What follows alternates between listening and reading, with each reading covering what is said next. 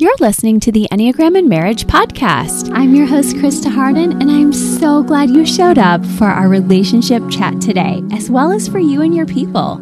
We're all about living intentionally here so you can experience joy and balance in your relationships once again or for the very first time. Be sure you hang with us on our social media platforms, and if you like research like I do, make sure you check out our website at enneagramandmarriage.com for our weekly newsletter, freebies, and so much more, as well as at Instagram and Facebook.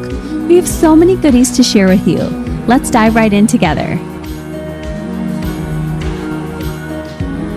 Guys, I am so happy to have you listening to this episode of the Enneagram and Marriage podcast because I was not kidding when I said we have a powerful lineup of strong leaders to help us through conflict resolution this month. I am so happy that we have Marriage Helper CEO Kimberly Holmes today to talk with us about the most important elements in marriage and in marriage conflict.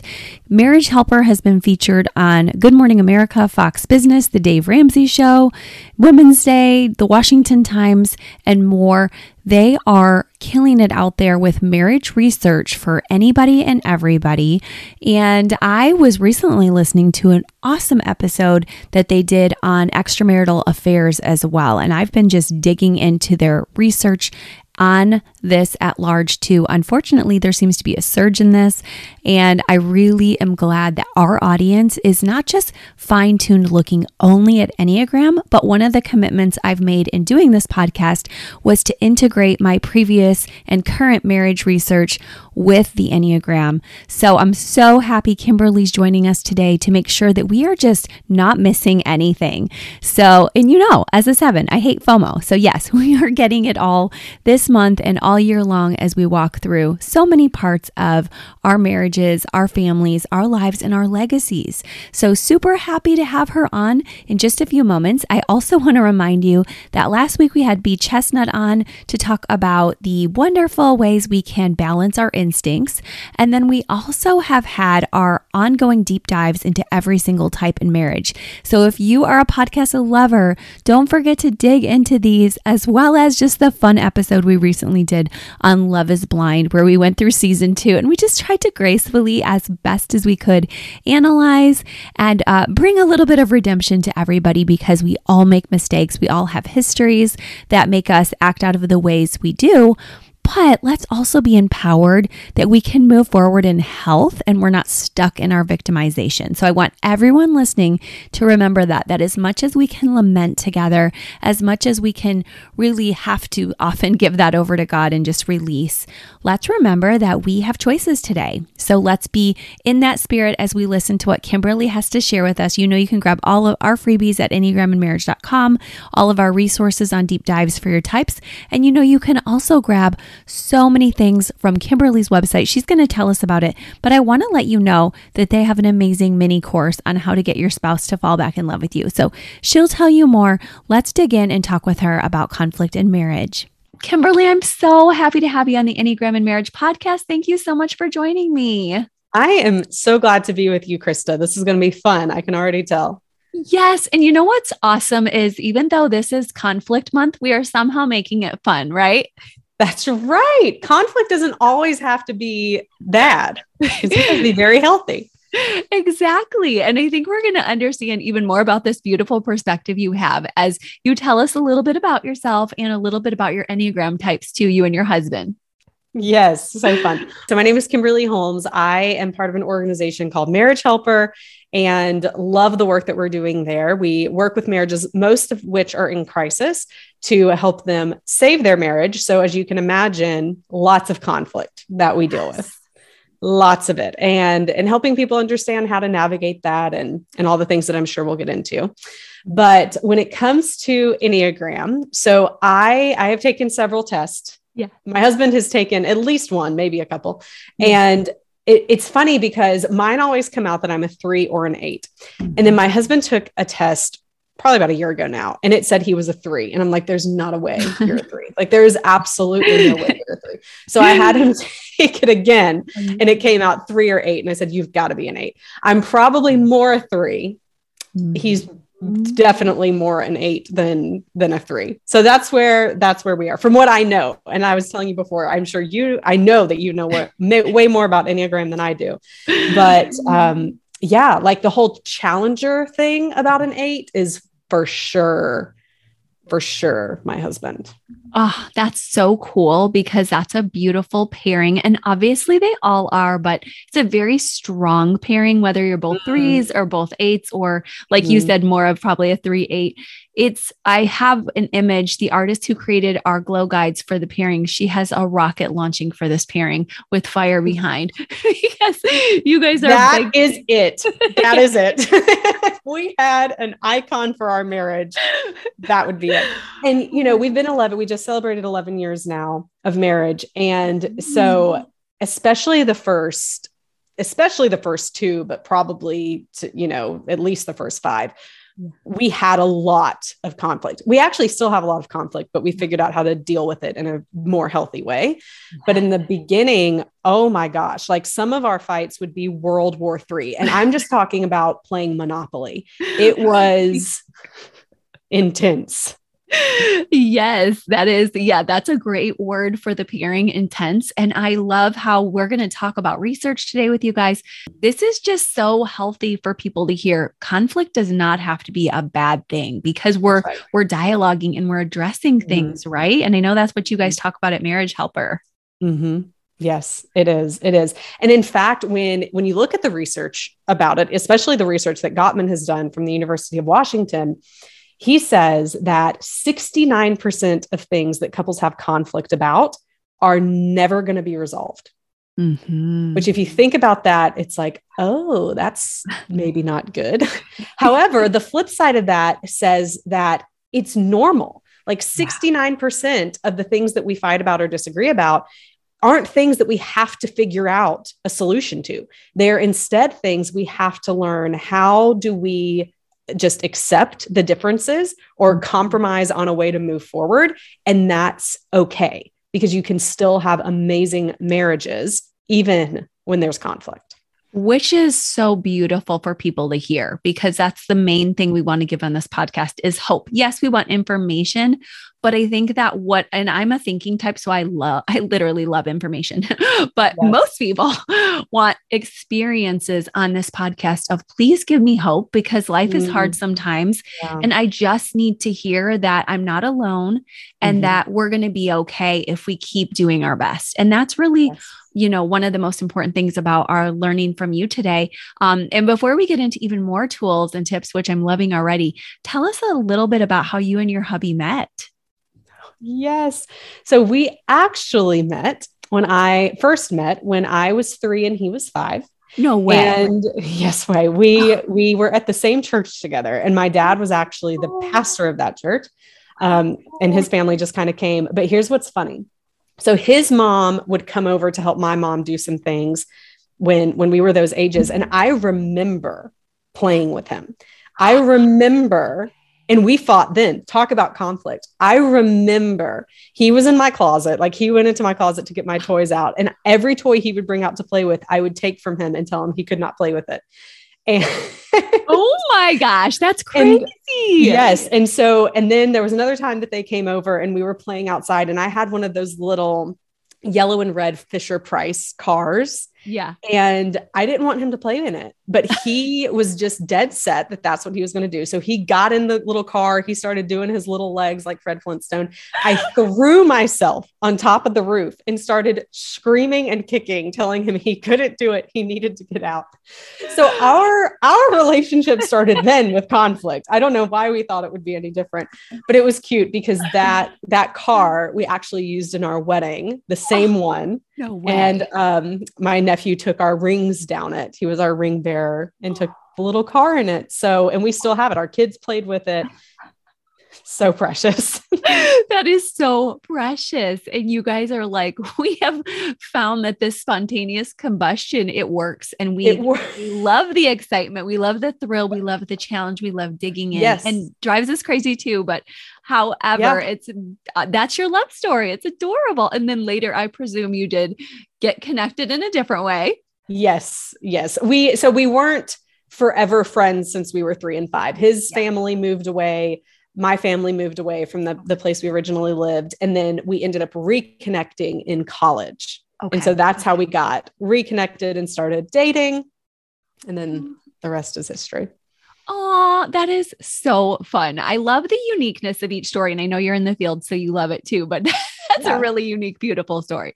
So, um, but you bring us to a really important point about that beginning of a relationship. So today we have you on to give us some tips through the stages of relationships. And I know we both are familiar with Sternberg's triangle. So let's have yeah. you tell everybody a little bit about how relationships start and, and just these different elements, if that's okay. Yeah. Well, before I get into the the Sternberg's triangulation of love, I'll mm-hmm. start by teaching real quick on one of the things that we talk about at Marriage Helper, which is called the love path. And it's kind of the process of how people fall in love. Ooh. And so it is four stages. And the first stage of that is what we call attraction, mm-hmm. because it's typically when we are attracted to something that we decide we want to move closer. Mm-hmm. And so attraction is comprised of four areas. It is physical, intellectual, emotional, and spiritual. We call it the pies of attraction. So it kind of gives people a framework that they can go off of. And in all of those ways, so physical tends to be what people think most of, but it's actually the intellectual, the emotional, the spiritual attraction that is more of a long lasting, committed type of attraction that can take you to the 50, 60, 70 years of marriage. Yeah. So all of those things we we notice when we're dating I mean, physically that's part of it, but intellectually we're we're looking for someone that we love to carry on a conversation with, that we have enough shared interests, but also enough differences that we find each other fascinating and mm-hmm. want to be around each other. Mm-hmm. And then emotional attraction, if it were to ask a question, it would say, Do I evoke emotions within this person they enjoy feeling? And do they evoke emotions within me that I enjoy feeling?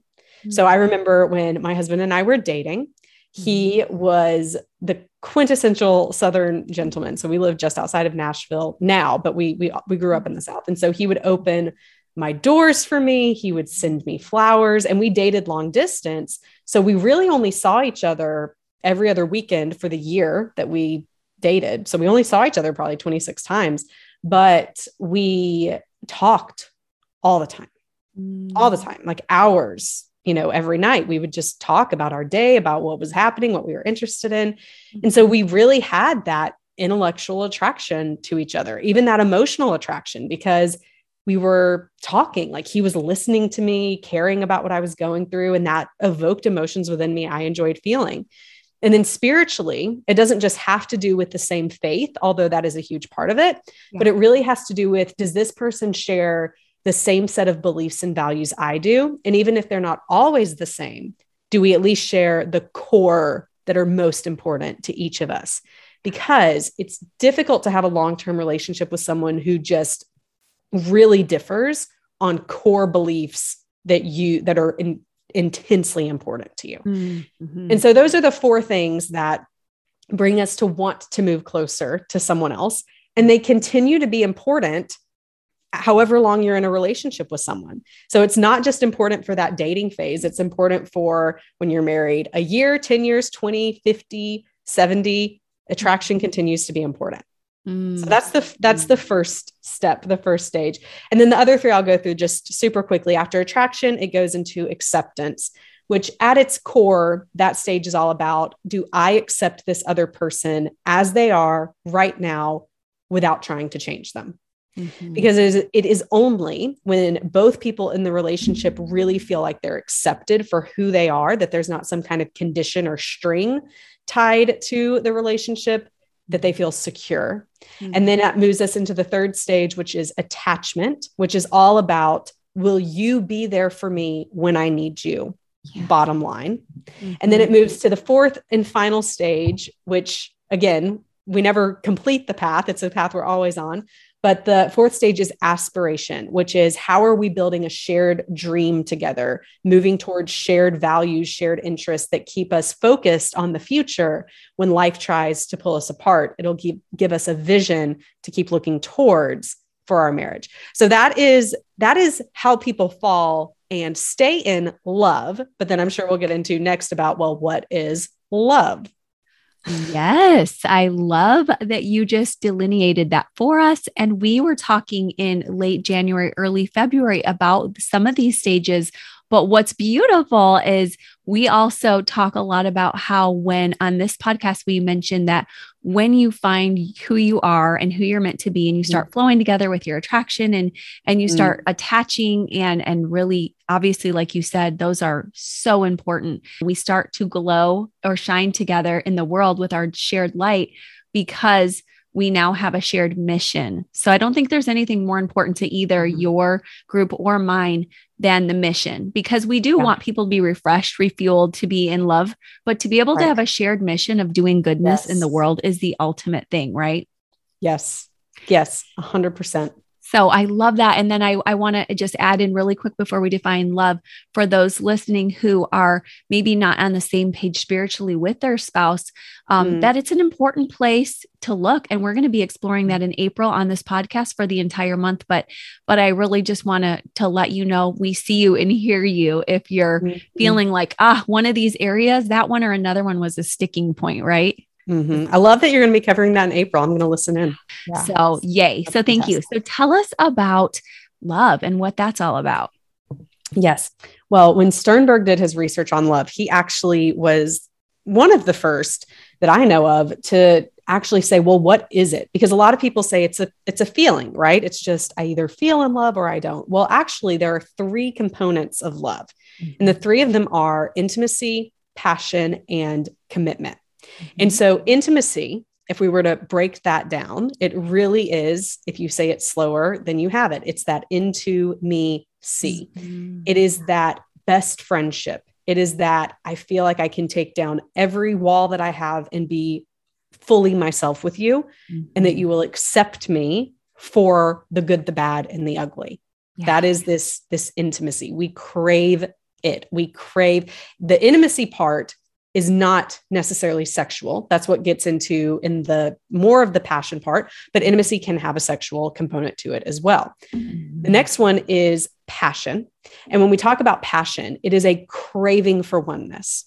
So mm-hmm. again, that part of it doesn't just have to be sexual either. It can simply be. I remember when um, in 2014 I went on a Europe trip with one of my girlfriends, and when we were in Paris and it was nighttime, and I was looking at the Eiffel Tower and it was just sparkling, like the lights on it were mm-hmm. were sparkling and it looked like diamonds. I was just looking at it and craving to have my husband with me. Oh, it's yeah. this and that's what this passion is. It's this I want you to experience life with me and I want to experience with you. When you're gone, I miss you. Mm. You're a part of me and I want you back. That's yeah. what this this passion is. You're and then come this my husband. right. You're like, he may just be down the hall, but I want him here right now. He's not here right now. oh. oh no, go yes. ahead. I love it.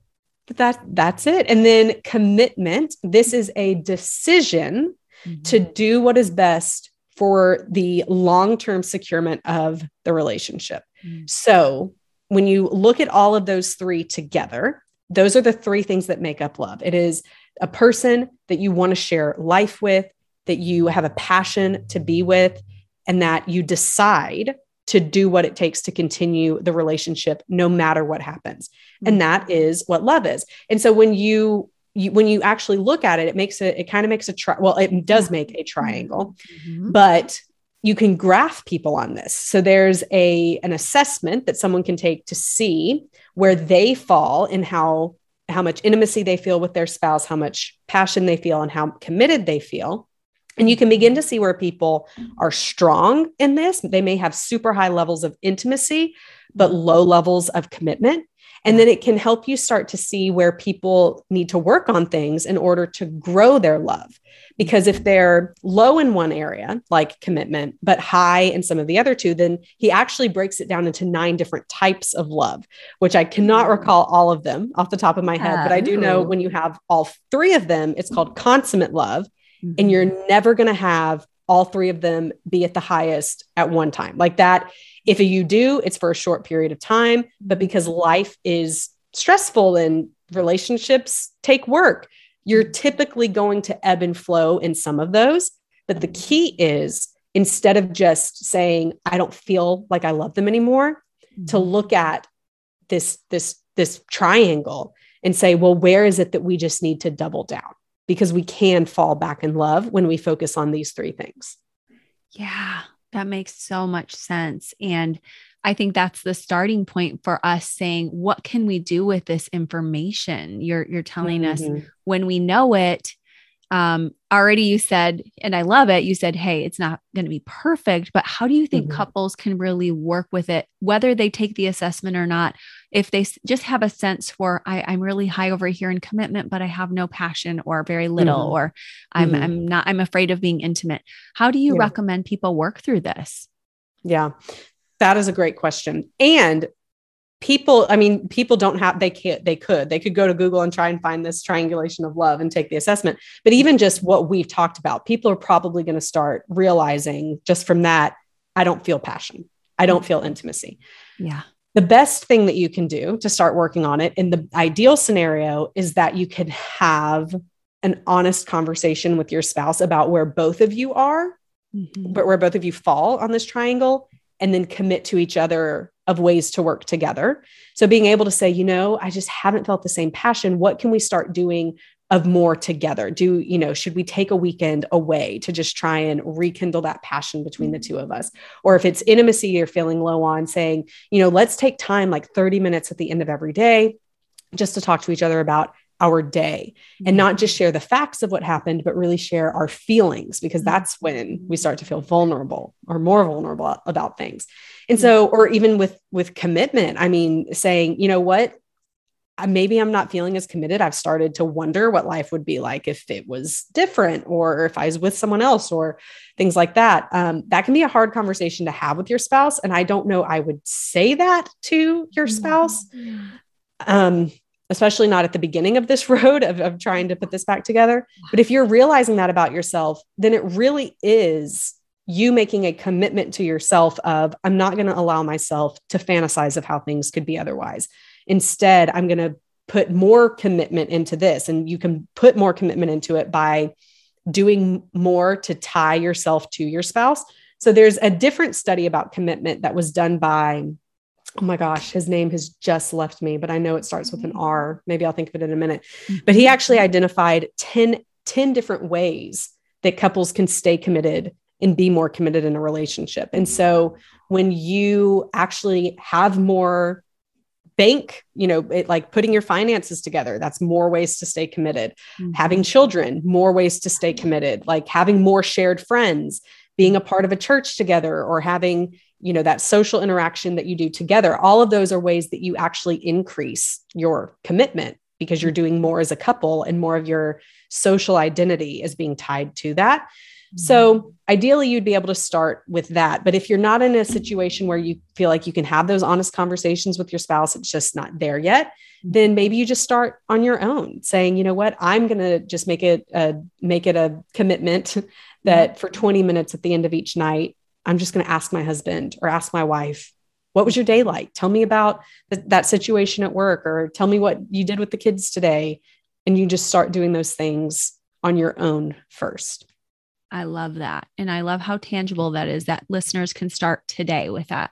Just Absolutely. taking, I know I started my day with that, taking some time to call my husband. He's been getting up earlier now. And we used to do mornings every day together, but now I pretty much always call him instead so that we can have some of his commute to do our chat that we used yeah. to do. And now he has an extra day off work. So he mm-hmm. likes that better because he likes to have three days off.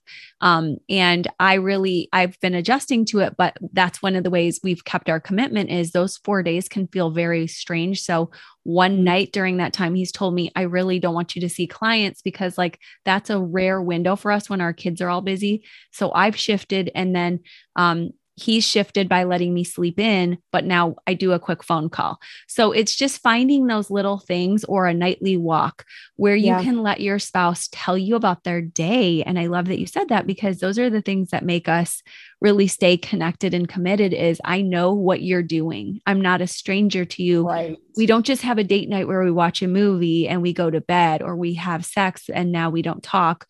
Mm-hmm. It's it's really saying I'm your friend. Yeah. Yes, absolutely. Those are perfect examples too to give to give the listeners even further ideas yeah, we can do. I mean, really, a lot of times it is a lot of these simple things yeah. that make the biggest difference. Hmm. Yes. Thank you for reminding us of that. And I love the examples you've been sharing from your marriage too, at just different seasons, how it looks different.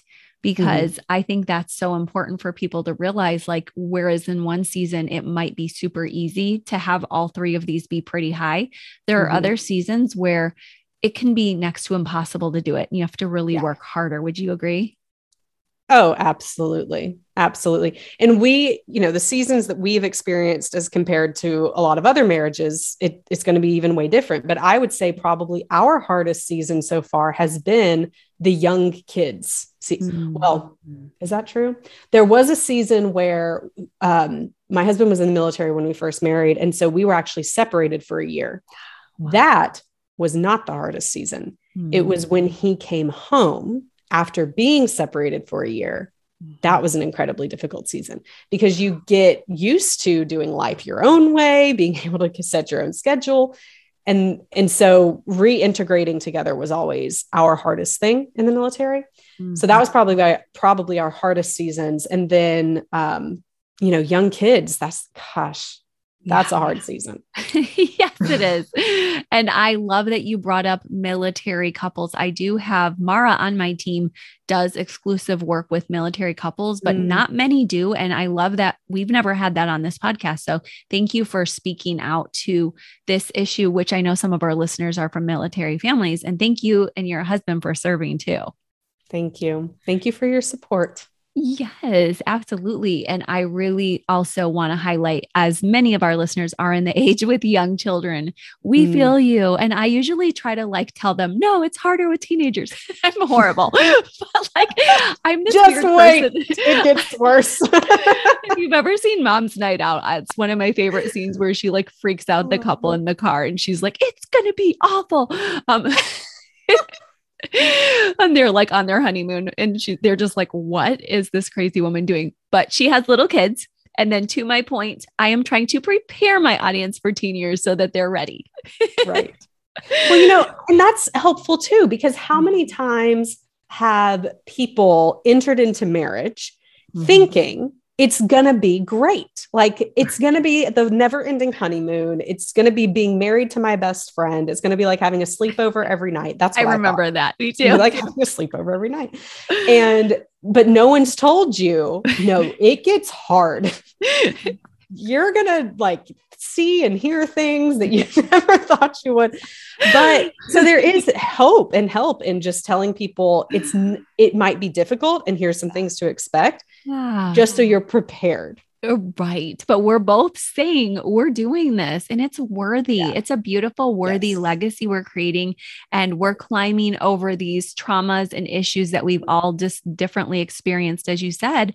And it's really neat to see the triangle come back and form better when we take these tips on. And we're doing yeah. well because we take the tips on. And I think right. that's why you love this um, this organization, Marriage Helper, because mm-hmm. you're able to really help people to get back to health, even if they're going through one of those stages, right? Yes, absolutely. Absolutely. Wow. So when a couple leans hard in one area, you're saying, please be intentional. Being intentional is one of the greatest things you can do. Is there mm-hmm. anything else that you want to share with our audience about how they can work through conflict within this framework or even outside of it that you just love to share? Mm, yes. The first thing I typically want to push in on when people are talking about conflict is before you say anything. And this is hard for me because I am a very vocal person. And I'm typically a person who, when I get upset or angry or irritated, I want to verbalize it because I also kind of process verbally. But the best thing you can do when you get upset, irritated, angry, when you're in conflict is just take a step back and just self reflect. What is the core of what I'm feeling right now? What is my core need? There's been so many times I'll, I'll even share this example. So back in November, I broke my foot mm. and it was terrible. I broke it on my birthday. Oh, sorry. Oh. but that's not the point of the story. The point of the story is I'm a very active person mm. typically. Like I love running and actually broke my foot running. I love walking. I, I just love being active. Wow. And so it was very hard for me to not be able to walk on it and be on a knee scooter. And I noticed that I started getting really irritated with Rob way more. Mm-hmm. And part of it was because I wasn't able to do my half of the chores around the house, at least not as easily. And so when I saw they weren't getting done, yeah. at least you know how I would typically get them done, I would typically blame it on him. And so it would come out with me saying, I need more help. You need to do more. Like I can't do all of this stuff. But when I, and it led to a lot of conflict because he was saying, You're not even appreciating what I am doing. You're not seeing the things that that I'm having to take care of because you can't. Mm-hmm. And so when I really sat back and reflected, why am I so irritated? I really realized it was it like some of it was because there was all this stuff and I felt like I couldn't be a part of it. Mm-hmm. But it really was that I felt I was depressed. I was mm-hmm. insanely depressed. Yeah. And what I needed more than anything was Rob to just sit with me on the couch and hug me. Yeah. That was really what I needed. And when I took that time to reflect, then the conversation was different. Then it was, Rob, can you just take 30 minutes to just sit with me right now? Because I am struggling. Mm-hmm. And that's such a different conversation. Did we still need to figure out what to do with the chores? Yes. But once you connect with what you really need, it helps you deal with the quote unquote conflict of what you're struggling with agreeing on or trying to compromise on, it helps you deal with that better when you start from that place of let's connect emotionally first. Mm. Wow. I cannot believe how important that was that you just said, especially as an Enneagram 3 you just gave me so much hope. I've already had a session today where I like literally once again told somebody sometimes I do uh, something very strange, which is troubleshooting and like predicting bad. And so I was like, everyone's now like, I'm never going to see this woman. But what I, what I do is I'm like, typically threes can't do what you just said. and so mm-hmm. I'm literally loving that you broke a barrier for us, Kimberly. you reinstilled hope that instead of what I always say, because I'm trying to protect a three in marriage, is typically your three is going to be harsh truth telling in their view mm-hmm. of the truth. And they're going to have to come around later to seek forgiveness because mm-hmm. they're, they're going to spew out something that later they will feel bad about, but you're going to have yeah. to wait. So I'm I'm typically telling yeah. spouses they're going to come back and they're very soft underneath, but you're going to yeah. need to wait. And you just told us that you have not saying you're perfect or you do it perfectly every time, but this is a beautiful tool to just that you can any type, whether three, sevens, and eights are types and your husband are assertive and aggressive types. So mm we tend to have a harder time when something takes us down uh, and mm also when we're being challenged. So it just makes us realize and have empathy for you when we realize this is your way of functioning in the world. And when it's taken away, it's scary. Mm-hmm. But what you just told us was with reflection and with that pause, mm-hmm. you were able to ask for the true emotional need before you got harsh. Is that true? Well, but it was only because I started for several weeks with the harsh. Yeah. And when that wasn't working and I was still frustrated and I'm like this like this isn't the real thing. So yeah. part of the reason I was able to even stop and say this isn't the real thing is because I was aware through my training and what I do, right? Like I need to be self like I need to self reflect mm-hmm. and ask myself what I really need. And so it's having the tools like what you teach people and what we teach people and then actually implementing those tools yeah. that you then can start to make a change in your behavior. But you're right. Like it, even, and the other part of it, which I, we need to touch on as well, is the different personality styles or the different Enneagram yeah. numbers are all going to handle conflict differently. And so for me and my husband, he, I am more likely to approach conflict than he is. Mm-hmm. He is more likely to kind of wait or or if I touch his stuff, that is what will get him on. that is what he will be like, why you're not supposed to touch. Um, yes, that's so eight. Right. But relationally, I'm going to be one of I will be the first one typically to to go into conflict with that. Mm-hmm. And so once we're in conflict, like neither of us are going to run from it. We're going to hash it out until we come to the other side. Mm-hmm. But then there's those other people who they're not going to address the conflict to begin with because they're like maybe that's the nines yeah, from what I understand. Types, yes, fours. Yeah, they're more nines. with yeah. They there's more of that protection. They don't want to hurt the other person, but it is equally not as healthy to avoid mm-hmm. talking about the conflict than it is to you know run like a bear into conflict that maybe that's not the healthiest way at times but the you have to talk about it as well. And so when I hear the couples who say, well, we never fight, that's a red flag because I'm thinking, you don't agree about everything. Mm-hmm. And so one or both of you are stuffing something down that you need to talk about. And you don't have to fight when you talk about it, but you do need to talk about what you disagree on so mm-hmm. that you can feel over time like you're heard and you're not going to build up resentment because they're not doing things you wish they would or you're not getting your way on something. Like you have to have these conversations.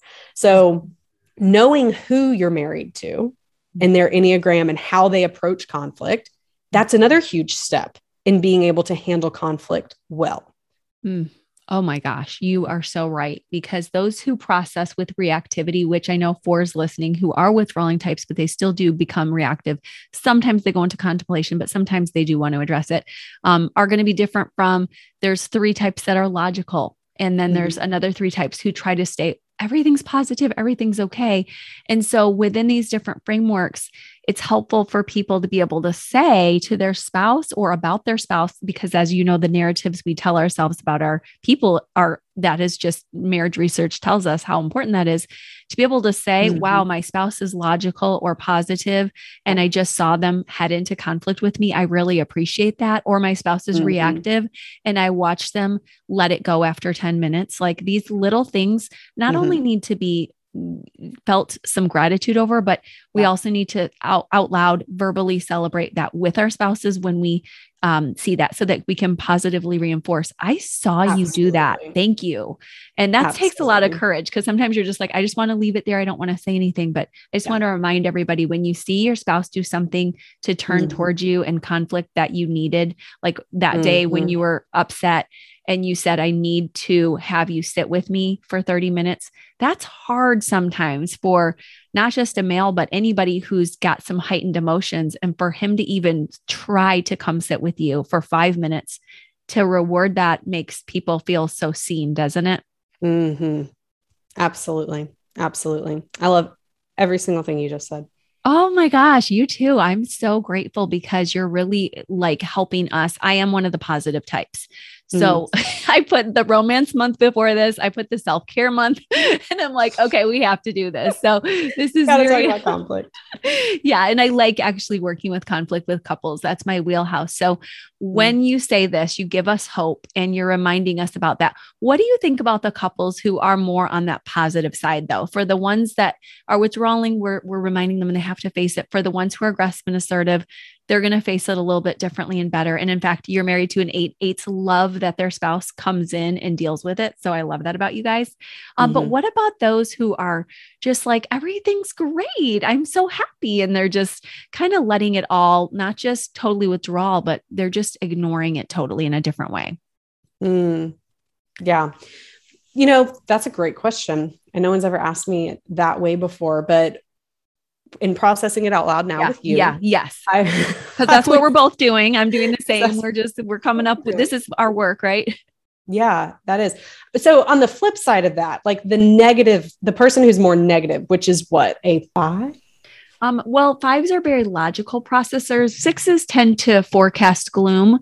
Um, so yeah, maybe between the five and the six, maybe. Yeah. Like, so that person may be more likely to to be thinking about this is going to cause conflict or like if we don't address this here's how it's going to negatively affect us and so in some ways that's a benefit because that person is probably more likely to share what they're going through um, the negative of that is you also don't want to overbear the other person by always focusing on the negative and there always being a kind of conflict mm-hmm.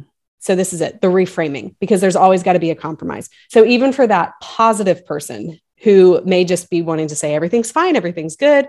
Mm-hmm. Well, let's reframe it and say, it's not that we're just trying to look for the bad or like stir up drama, yeah. but ask yourself where could there be more compromise where could we find a better solution to something that maybe isn't going as well as it could right now but if we were to talk about it and try and come to terms with with that compromise so that both of us are getting more of what we want then it would be even better so maybe even the reframing of it helps to address it which I love you saying because those in the positivity group, we love reframing and mm. it really works for us because we're like, life is hard. I have found success through life through reframing. Some of us claim Philippians 4 8. I'm like, mm-hmm. think on good things, you know. Yep. But then at the end of the day, uh, it's the six troubleshooters. I heard Dave Ramsey once say if he didn't have sixes on his team, his whole organization would have gone down, and he's an 8 mm-hmm. And so it was really helpful for you to just say that for us all to rem- remember whether we have this inner brooding four or six, or our spouse is one of these types. Um, it's important to allow that in as well so that the reframing can take on a new dynamic of mm. yes, we can reframe it, but we need to reframe it not just positively, but practically. Is that what you would say? Mm-hmm. Mm-hmm. I would. And another thing I would say is another reason it's helpful to understand the way your spouse is wired is because then when you are having these conversations about conflict or trying to compromise, then you can remember like if I'm going to be talking to someone who's more of that positive person, then I can frame what I'm saying to them in a way that they are better able to hear it. So saying, Hey, I'm not, maybe even starting it with, I'm not mad at you. And this isn't the worst thing in the world we're about to talk about, but I do want us to see how we can we can work together to find a solution on this. Whereas if you're going to be talking to, I don't know which, no, definitely my husband. If I started it that way, he's going to be like, what's the point? Like, where are you headed? Just tell me what you need to talk about. And so with him, I know I need to approach it yeah. Non emotionally if I can and yeah. just say, here's what we need to do. Right. Yeah, exactly. Four and eight. But for a seven, um, or anybody a two, a nine, mm. we kind of like what you just did there with the whole okay, I'm not mad at you. But what I would feel as a seven there too is you've got to compromise here because I already have a reason why I'm in my zone. So tell me you're going to make me feel safe within this mm-hmm. moment. Um, mm-hmm. Because what I don't want, and I think a lot of people don't want, um, is somebody to say, I'm not mad at you, but I just need you to do exactly what I'm saying. And that feels mm. like controlling. Like, I'm not mad yeah. at you at all. Just do everything I just said and you're fine. And it's like, well, I would almost rather you be mad at me. Because right, so now I, I, have no say. right. My voice is gone. And I, I feel like as a woman, that's something that there's just been, I mean, we just got our voting rights in like 1919 out of thousands of years. So it's so important to allow both parties to have a voice. Mm-hmm but I really yes. like if they can frame it. And you did mention it earlier. You said when we're solving conflicts, some of them are going to be unsolvable, which was mm-hmm. important mm-hmm. for people to remember. And and there mm-hmm. there are miracles, as one couple reminded me years ago when we talked this through. Um, but also some of them are going to need compromise. So is that what you would say we might do right in that moment? Mm-hmm. Oh, absolutely. That's good. That's good stuff. Wow. Well, this has been amazing. I love your take. I love your direct style of dealing with conflict. Where can couples and individuals get in touch with you because you are dealing with couples in crisis? You're not, you are here for issue prevention, but you're also here for couples who are in the thick of it. So, where wow. can we reach out? Absolutely. You can find more of what we do in our articles, free resources. We even have a free mini course on how to get your spouse to fall back in love with you. So you can get all of that at marriagehelper.com. We also have podcasts that talk more about the issues that marriages face um, affairs, sexual issues, more about conflict, things like that, relationship radio. And then that's the name of the podcast. And then I have a podcast called It Starts with Attraction that talks about those pies that I talked about earlier the physical, intellectual, emotional, spiritual parts of attraction. And I specifically talk about one of those areas in different ways every week. So we have a couple of ways to get involved. Oh, thank you. I have already enjoyed listening to you on podcasts, and I've also really enjoyed today. Anyone who knows a three and the heart of a three knows they do such high quality work. So mm. please follow Kimberly. She has life giving tips for you. Thank you so much. Thank you, Christa. I loved being here with you. Me too. Thank you.